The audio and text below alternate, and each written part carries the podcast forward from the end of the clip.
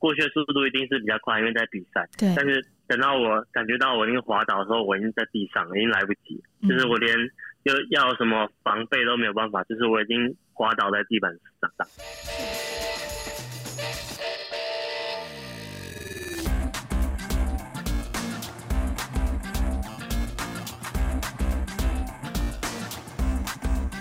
欢迎大家来到运动人的 Pain Cave，我是 Windy，我是老吴。老吴，我们今天热腾腾的要跟来宾连线呢，真的是热腾腾的，刚进行了非常激烈的比赛完。对，而且他现在还在隔离当中，他等于是在隔离旅馆跟我们连线的。对，这个有够热了吧？因为他都还没有解隔离，我们就率先访问了。对，我们今天录音的时间是五月五号，那其实他是五月三号晚上的时候才返抵国门。那我们让他休息一天，我本来是逼迫他，我说五月四号可以录音吗？他说哦，让让我先想一下。或就是慢慢的咀嚼一下比赛。我说好，那五月五号这样子，我是不是很逼人？对你真的很逼人呢。你刚你是不是本来想人家还在国外的时候就访问了？我其实是有一点，可是我不好意思打扰他们比赛。然后我也觉得比赛完之后就会需要休息之类的。但总而言之，我非常感谢今天的来宾，可以在还在隔离期间，然后就被我们这样子打电话过去打断他的练习之类的。今天在节目现场跟我们连线的是铁人三项的国手，同时呢。他才刚刚从菲律宾亚洲杯苏比克湾比赛回来，欢迎张团俊团团，Hello 团团，Hello。嗨，两位主持人好，大家好。我想铁人三项界的朋友应该对团团都非常非常的熟悉。目前还是我们台湾半超铁的台湾最速纪录保持人，真的有多快？真的很快。那全运会的铁人三项男子组也是四连霸的纪录。今年其实大家都是非常期待、引颈期盼，团团可以在亚洲杯为国争光。对，其实我也觉得是为国争光啦。但是在比赛过程当中，如同团团自己说的，可能运气上面。少了一点点，就是有一点状况出现，这个也请团团来跟我们分享一下。团团在自行车项目是有摔车啦，这一次你现在伤势还好吗？先跟大家分享一下。好大，对呀，好痛哦。嗯，其实这次摔车伤势，就是我觉得算是就是不幸中的大幸啊，因为我只有大腿左边外侧有就是一块的擦伤。嗯，那。其实以往的话，如果有队友或其他选手摔车，像这次其实也有其他选手摔车。那其他选手摔车都是一整片这样，可能有手有肩膀。那我也不知道为什么这次居然只有大腿外侧，但是也因为这个摔车是影响我最后的表现，这样，那我只能就是尽我所能，就是把比赛完成。嗯，但目前的状态是没有伤到骨头啦，就是擦伤而已。皮肉伤吗？对，目前其实就以我自己身体感觉就是皮肉伤。那可能确切的状况，可能是要等隔离完之后再去检查。嗯，所以你现在在隔离旅馆是恢复，马上恢复训练的状态，是不是？其实，在隔离旅馆，我们还是要保持一个一定的运动量。那这几位选手去亚洲杯，这几位选手其实我们都在去年一整年度都没有休息。嗯，因为我们就是一直在准备国内比赛或国际的比赛，所以一直到上周菲律宾亚洲杯比赛完之后，我们才有。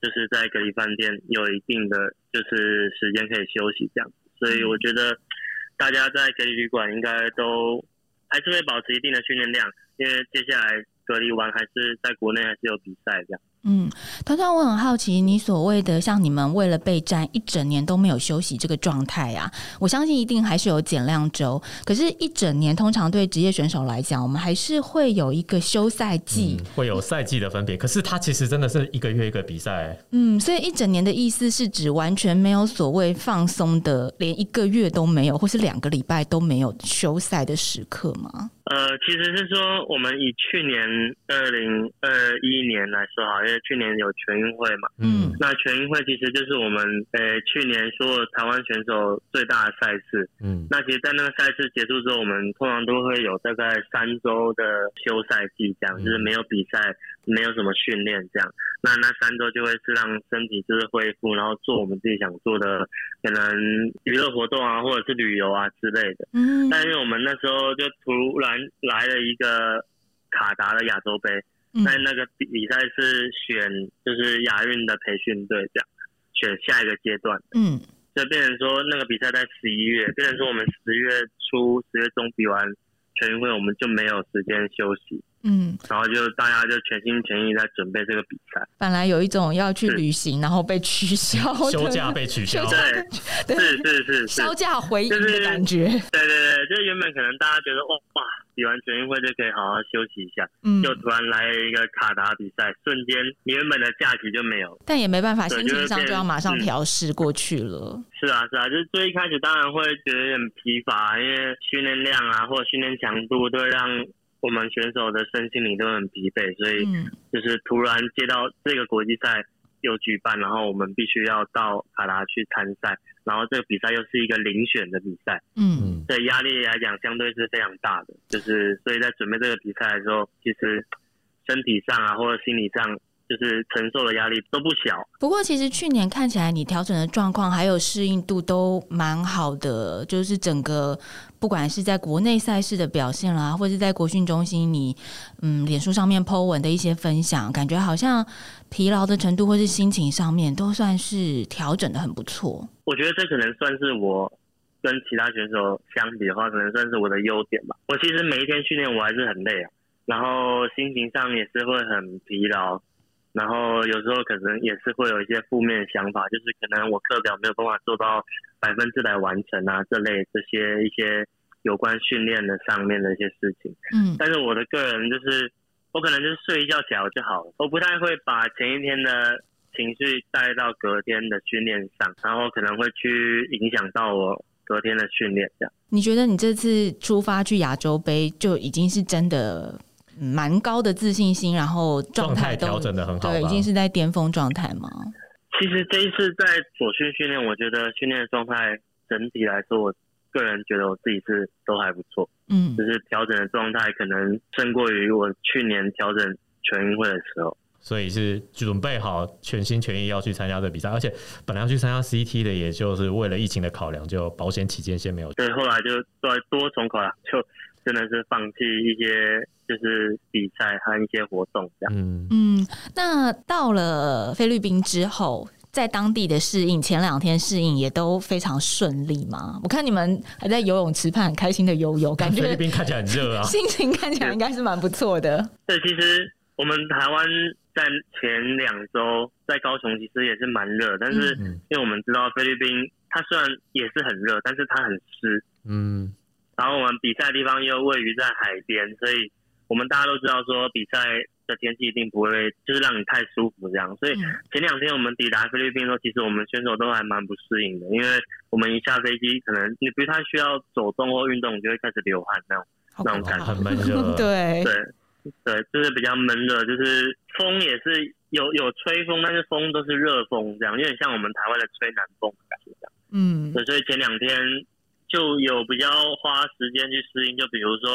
我们游泳是挑太阳在头顶的时候，可能十点、十一点啊，然后跑步是下午的时间，这样就让身体可以在最短的时间可以先去适应这么热的天气，然后比赛的时候可能会相对会表现不会差这么多这样。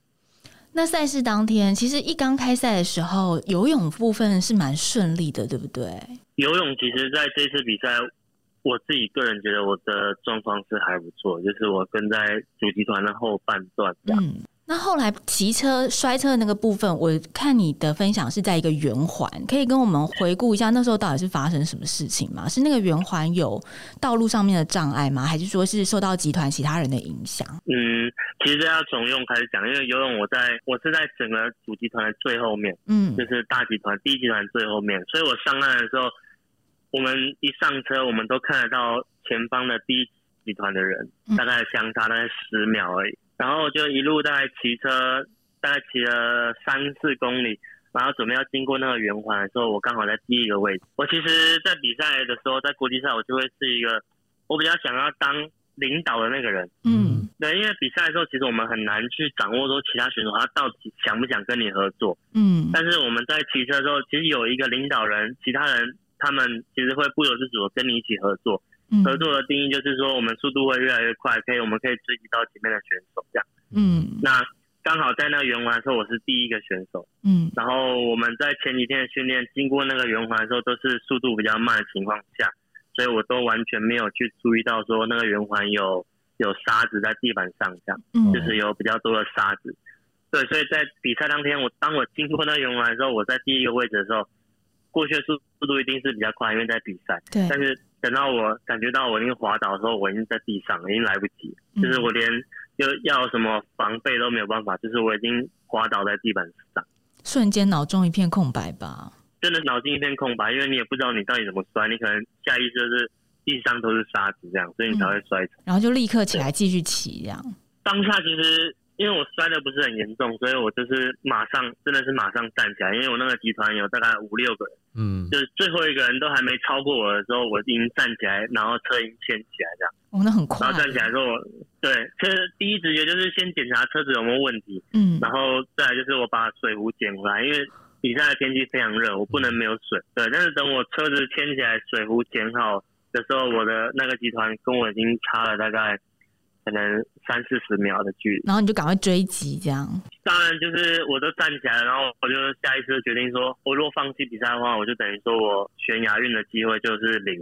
嗯。那我如果我车子可以骑，那我自己感觉我身体也 OK，那我就再拼看看，我就自己追击了大概十公里才追回到原本的集团。那原本离我们十秒钟的主集团也因为我摔车，所以他们变得骑得比较保守，所以。大家就没有一个很好的向心力去往前追，这样。哦，所以等于离主集团就比较远，那在第二集团就越来越远，越来越远。对对对。在这个摔车的当下，是不是脑袋里面会出现很多数字啊？就是会一直去想差几秒，差几秒，然后差几 K，我大概几公里可以追回原本的集团？那第一集团又离我多远多远？那个数字是不是一直在脑海当中不停的交织？其实我觉得数字可能在当下是还好，我的数字的话可能是我到底多久能追到？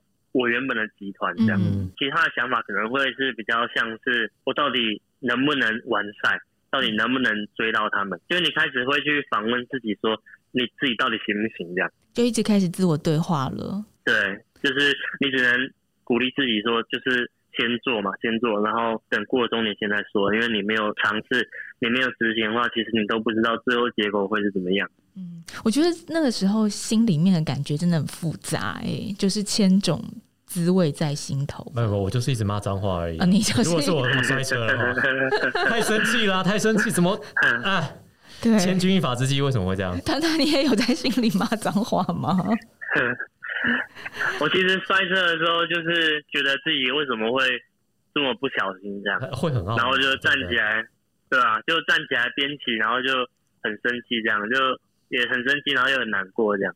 所以那个生气的点是觉得自己怎么没有注意，怎么没有注意，有点怪自己的那个意味在，是不是？对，就是你，我们比赛前，我们其实星期二我们就到，嗯，我们星期二就到苏比克湾，那我们三四五六，大概有四五天的时间可以去适应场地，然后觉得说，哦，比赛前都适应这么多次，那为什么我会在这个地方发生这个插曲？为什么会在这个地方发生这个错误？这样，然后就会觉得说自己明明可以注意的事情，但是为什么没有注意到？你看，我觉得选手在那个时刻、那个当下啊，其实真的很多心绪。因为所有的比赛，它都不会是那个当下，它背后是很多训练、跟日子，还有岁月的累积。所以在那个当下发生一个意外，它其实象征的是说，过去一年来的这些准备，有很多东西就是打水漂了。对啊，就是有点白费的感觉。对，可是你又要在马上转一个正面的想法，才能办法应付剩下的赛程。就因为总是要抱一个这一个希望，说如果我完赛才有机会，如果现在就结束了，什么都没有了。嗯，所以真的是好多念头就是交织，我觉得真的是像跑马灯一样，不是人生的跑马灯，应该是很多念头一直不停的在浮现，一直不停的在脑海里面互相打架，或者是互相和解这种感觉耶。就选择题吧，选择题。对啊，就是你在当下要做出选择啊。嗯，就是一定会摔车当下跟你爬起来继续骑的过程，其实就会有一连串的很多疑问。这样，不管是对自己的疑问，或者是对结果的疑问，就是一定多了很多问号、很多问句。这样。那后来接跑步的时候的想法有比较平静了吗？就是没有那么多打架的想法在脑海里面了。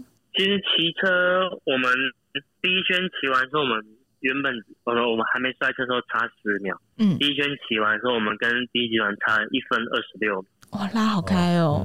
对，然后第二圈回来之后变成快三分钟，我其实，在第二圈的志强教练他们报秒数的时候，听到快三分钟，我我就已经我心都已经冷一半。对，三分钟是真的是你要追到前几名是真的很难，除非你跑步状况极佳的状况下，然后其他对手是失常的状况，你才有可能可以追到前几。你的那个集团为什么？没有什么动力，或者是说到后面会一直这样被拉开。我觉得我们铁人三项的比赛啊，就是在自行车项目，其实就像是团队。嗯，就是我们这个集团可能有六个人，我们不分国籍，其实我们就是要像是一个团队。嗯，但是团队中总会有害群之马，就是有的人他可能跑步很强，他骑车他不想花太多力气，哦，他想留，就变成对对对，其实大家就会变成说，哎，他这个可能。呃，日本选手他跑步很强，他不想轮，嗯，那我也我也不要轮了，因为我跑步没有很强，那我轮了，我是不是就会下一跑步变得更慢？这其实大家在自行车上都会有所保留啊，就是会去防对手这样，变成说，如果你今天你的团队。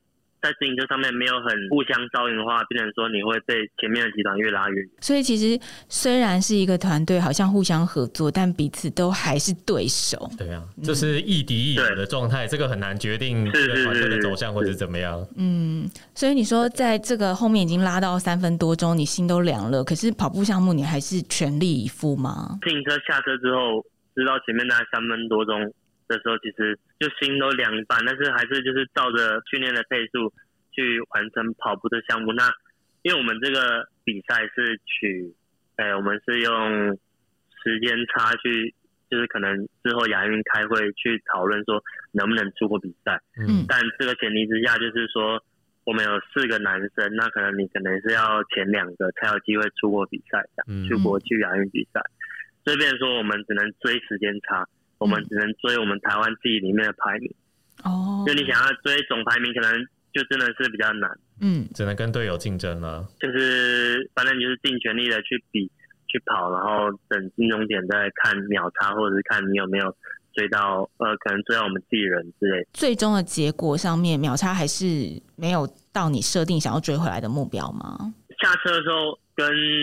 就是我们现在年轻一辈选手是潘子毅嘛，嗯，那他是在第一集团，因为他他游泳比较快，嗯，他他一定是在第一集团。那下车的时候跟他差三分钟，等到最后一圈跑步的时候，就是教练有说秒数是大概差五十五秒，五十五秒的时间，但是五十五秒只剩下大概一点六公里，一点八公里，两公里不到，你要追近一分钟的时间差是蛮难。嗯，对，然后最所以最后他在我前面一名，然后我们时间差大概是。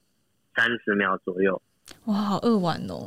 对，可是真的不够追啊！对啊，十 K 不够。对啊，对啊，就是是啊，我可能再多一 K 就就追到。对啊，第一三就追到了，运气差了一些，但是至少在每一个项目上面，你都没有辜负自己的训练，也都全力以赴把这场比赛完成。那你觉得？就是在赛后，你是马上就自我调试的很好，还是说你一直到现在人在防疫旅馆里面都还在回想这件事情呢？其实比赛的过程当然会会去想啊，会去就是检讨自己这样。嗯，那其实现在我们其实就比完赛，我们也没有办法去选择说我们能做什么事情。我自己能做的就是维持训练，然后。等到开会结果出来的时候，才去做下一步的就动作这样。嗯，下一步的就是可能训练啊，或者是比赛啊之类，就是有关我们选手的规划这样。所以接下来的动向跟目标会看，嗯，开会讨论的结果。对对对，就是反正我们这一定是最后一场选拔赛。嗯，那我们就是已经尽全力的把它做到最好。那现在接下来就是等。呃，就是体育署那边开会才会知道说我们能不能出国比赛。嗯，不过这一次啊，虽然是还要再看开会的结果再决定，但过程里面感觉已经是。吸收蛮多的，因为包括你以前也有提到说，你的训练常常都是自己一个人。可是这次在赛前，你在左训待了很长一段时间，对，是不是这样子？有队友一起训练，也对你的不管是训练方式或者是想法上面有一些影响和改变呢？有队友的话，其实相对是一定会是非常好的。毕竟我们这种就是这种竞技运动，就是彼此要有互相的刺激。嗯，那一个人的话。相对会比较辛苦一点啊，因为你没有一个实质的目标嘛，你只能追求就是虚设的秒数这样子。嗯，对，所以我觉得在左训这两个月时间有两个两个后起新秀一起训练，我觉得对我来讲是不管是心理上或者是嗯运动表现上，我觉得都是有加分的这样。嗯，而且他们两个比较年轻，会不会给你造成比较大的压力啊？是不是有一种想交棒的心态啊？其实压力一定是会有的，就是不要说比赛，就是训练上就会有。因为我在这台湾比赛，就是大概这三五年都没有输过这样，嗯，所以在训练上也是会有一种想要继续坚持的那种感觉。这样。不过你平常训练其实也不是一个人呐。你有婴儿车里面那个娃娃陪你呀？因为这几年其实团团不是只有力拼这一次想要去巴黎奥运，包括之前在东京奥运的时候也非常想要参赛，所以奥运这个目标已经持续了好几年，然后中间也结婚生子这些人生重要时刻都把它完成了。然后团团最让大家津津乐道的就是说，很多人觉得当了爸爸妈妈没有时间训练，或是你的训练会退步，可是团团就是推着婴儿车去跑步。在河滨是一个大家超级引人注目的，对对对，这个风景很引人。对啊，你也没有一个人训练，你有女儿陪你，对不对？可能以前女儿小的时候可以了，但是现在就是我我比较担心她坐不住这么久，所以就是只在一岁之后就没有这样子推她去练习，而且也是怕危险啊，就是河滨的人越来越多，然后就是你没办法控制的。变化越来越大，这样，所以也是担心安全上的疑虑，所以后续其实就比较少带小孩出去练习，除非是慢跑，就是速度比较慢的情况下，可能可以一起这样。毕竟爸爸跑的速度很快，那个婴儿车的速度不是开玩笑，会震动。哎，其实我觉得一岁以前可以躺在车子里面被爸爸推着跑，也已经很厉害了，蛮乖的嘞。因为通常就是娃娃他们可能一一个多小时会稍微醒一下，要吃奶或者是换尿布，所以如果你跑 LSD 的话，你可能是来不及来不及，就是把他推回去的啊。他中间会醒，对不对？我有了这个小孩，其实我还是蛮幸运的，因为我的小孩。在一岁之前，就是我每次推他出去，有十次他有九次都在睡觉。这么配合，配合度这么高。对，而且他他不会醒来，他会一路睡到我回家，他才起来。这真的就是小天使，天使小孩。对啊，天使 baby。他从小就习惯这种高速的娃娃车，长大会不会变成赛车选手？真的，真的。我之前刚开始跑慢跑的时候，可能他是我早上，可能他我醒来，他跟我一起起来。然后他醒来，他其实不会马上睡觉，嗯，然后可能慢跑的十分钟，他也会东看西看，因为好奇嘛，嗯，所以他就会东看西看。但是当我开始做课表速度比较快的时候，他就会马上睡觉。怎么那么配合？他就那种坐火车会醒的，但是一上高铁就睡着那种。感觉体内有植入 某种城市，有没有？速度到多少的时候？速度是最好的催眠，催眠。对，可能对，可能需要一点速度，他才可以比较睡得比较安心的。但其实结婚生子刚好都是发生在哎，你想要。呃，剑指奥运这个目标的过程当中，那嗯，选择了在这个时间点完成人生大事，是不是你在训练上面也必须要因为家庭而有所调整？还是说，就如同你女儿的模式，女儿、老婆都对于你的训练给予全力的支持，然后并不太影响到你的训练呢？其实训练上也是调整蛮多的。以往还没有结婚、还没有小孩的时候，其实。我的生活重心就是训练，这样。嗯，我不太不太会花太多时间在嗯陪我爸妈或者是陪陪老婆身上，就是在还没有结婚之前这样。嗯，那后来有了小孩之后，其实改变蛮大。第一就是可能睡眠时间变很少，嗯，就是上午的睡眠时间变很少。那第二就是我老婆其实她也有工作，她是学校的就是体育老师跟游泳队教练这样。嗯，对，所以变成说。他要去教课的时候，我就必须要在家顾小孩。嗯，那他没有教课的时候，我就赶快去训练，这样跟我老婆就是互相去，就是顾小孩的这件事情，就就我们达到一个非常好的平衡点了。我我自己觉得啦。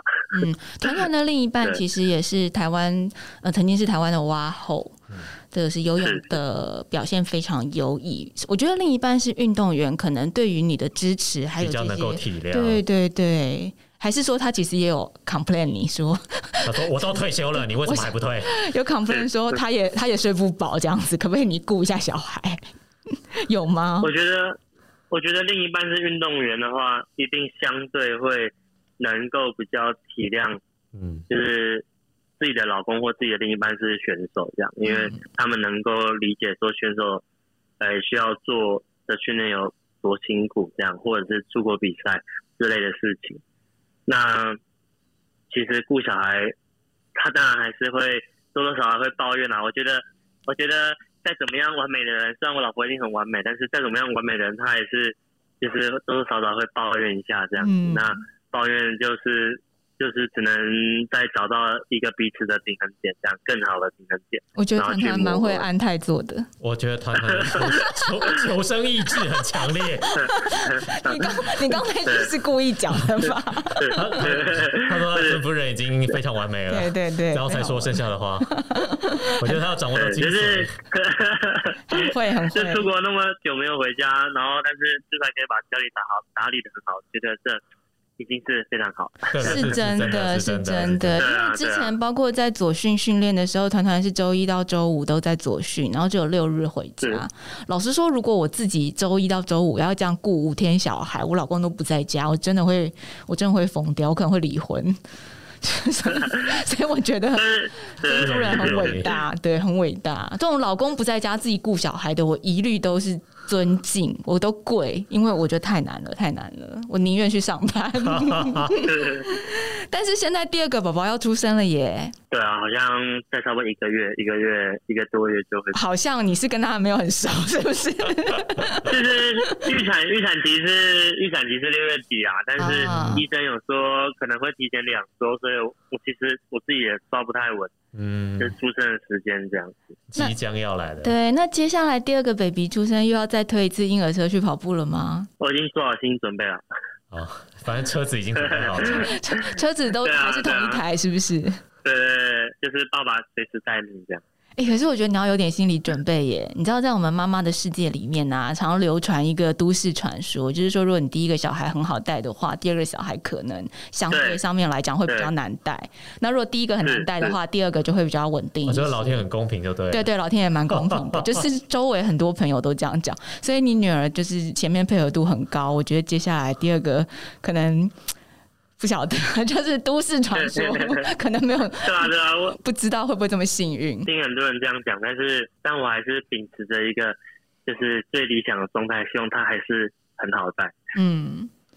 总之之后又要在河滨看到你这经典的一幕了，可能变成推两个这样。哦，帅，推两个，好的，训练强度就不一样了。还是女儿就用那个拖车，骑脚踏车的时候载女儿，然后跑步的时候推新的 baby 这样子，一人一项，一人一项。但其实有了家庭，有了小孩，然后出国比赛这样回来，你对于有一个。嗯，等于有个牵挂在台湾，各种层面加起来，其实应该会让你自己的个性上面也变得比较柔软吧。因为以往其实团团给人的感觉都，大家都知道你对自己是要求非常高，然后很自律的选手，而且团团比较不爱笑，比较酷，对，比较酷一点。但现在应该就是柔软很多了。应该是真的有小孩吧，因为不太可能说你看到小孩或小孩看到你的时候，你无时无刻都是一个很严肃的脸，或者是。说就是在生活中就是没有欢乐这样子，嗯，所以我觉得应该是就是有了小孩之后，就是比较改变我在一些日常生活上或者是比赛上的一些想法。因为比赛的时候，小孩也会去啊，然后总不能说小孩看到你的时候，你是一个扑克脸这样子吧。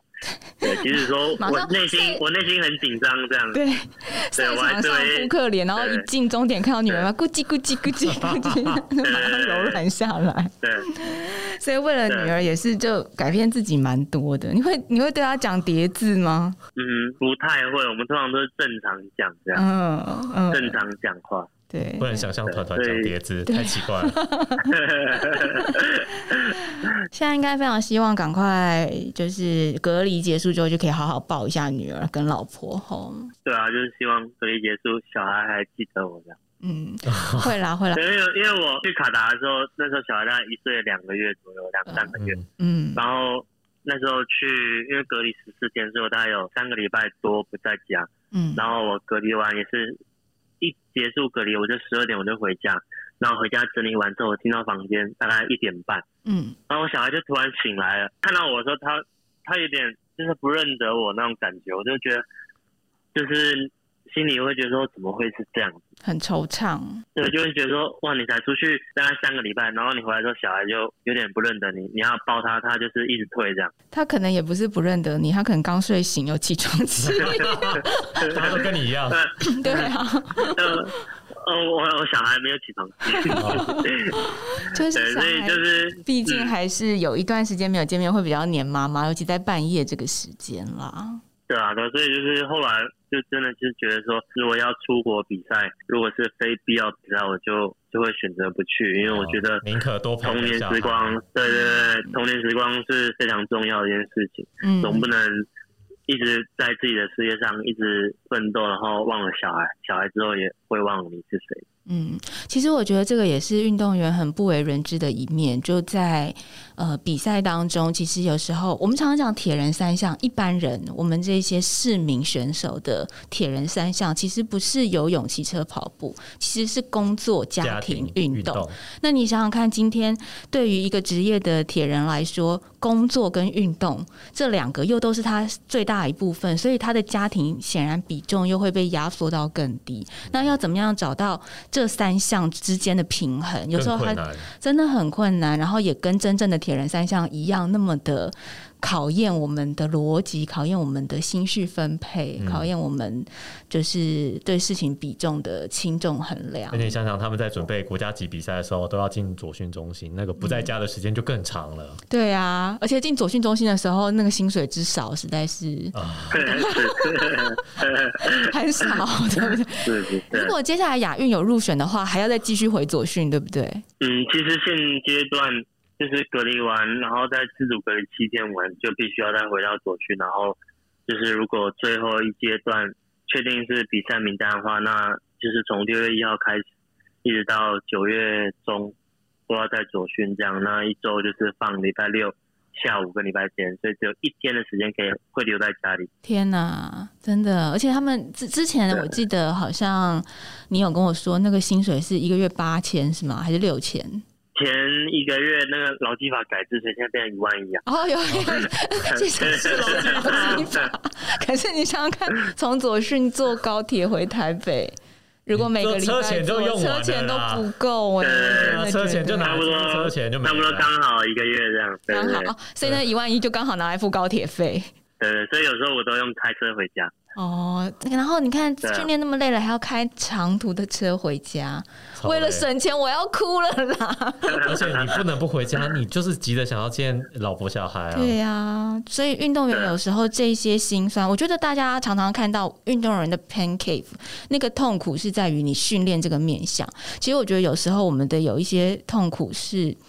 面对家人跟我们的眷属，还有很多身边的朋友的时候，因为自己的目标跟理想，失去了一些跟他们相处的时间，我觉得那个其实反而是最让人感到嗯，有时候愧疚感最深的，嗯，比你训练课表没有吃完那个难受度，对，更难受，对啊，所以希望大家可以继续支持团团前进奥运，我我很希望接下来就是亚运。